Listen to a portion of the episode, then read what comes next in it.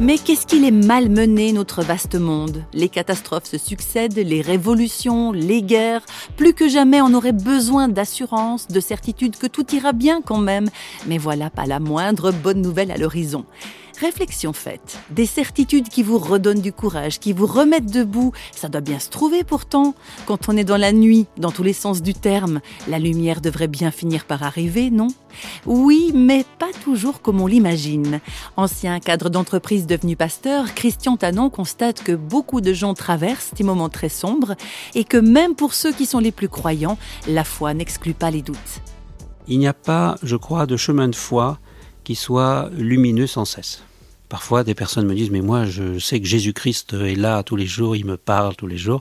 Mais j'entends plus souvent des personnes qui me disent, euh, eh bien oui, j'ai eu une rencontre un jour, euh, sinon je ne serais pas là, mais en fait, en ce moment, voyez-vous, euh, je suis un peu dans le désert, je prie, mais j'ai l'impression de prier des mots vides.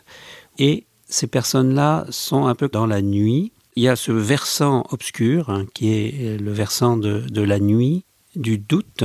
Et voilà que Jésus ou Dieu, ou parfois ça peut être quelqu'un qui a une parole qui va nous toucher profondément et qui va peut-être nous poser une question qui est souvent une question ouverte. Pourquoi penses-tu ça Ou pourquoi pleures-tu Ou pourquoi es-tu dans cet état Pourquoi es-tu dans la nuit Et qui va nous toucher. Et là, nous allons recevoir cette euh, présence de Dieu, cette, L'Esprit Saint s'exprime pas toujours d'une manière euh, visible et, forte et puissante, c'est parfois par des murmures ineffables, mais nous sentons en nous comme une ouverture intérieure. Et alors on est remis debout parce que on a compris que cette parole était pour nous personnellement.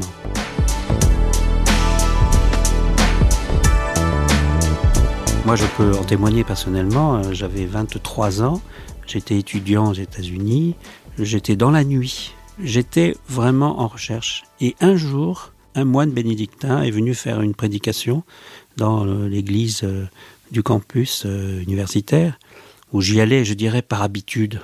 Et là, ce moine bénédictin a fait un sermon. Il me regardait tout le temps.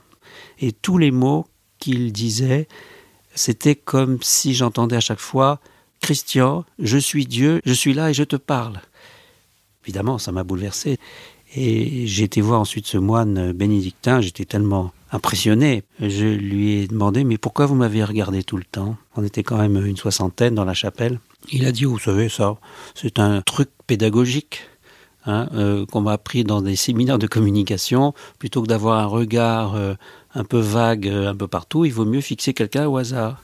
J'avais vu une tête blonde là-bas au fond, alors je, je, voyais que vous étiez très attentif, donc je continue à vous regarder. C'est vraiment pur hasard. Et puis en fait, c'était pas un hasard, j'ai bien compris que euh, le hasard fait bien les choses en tout cas.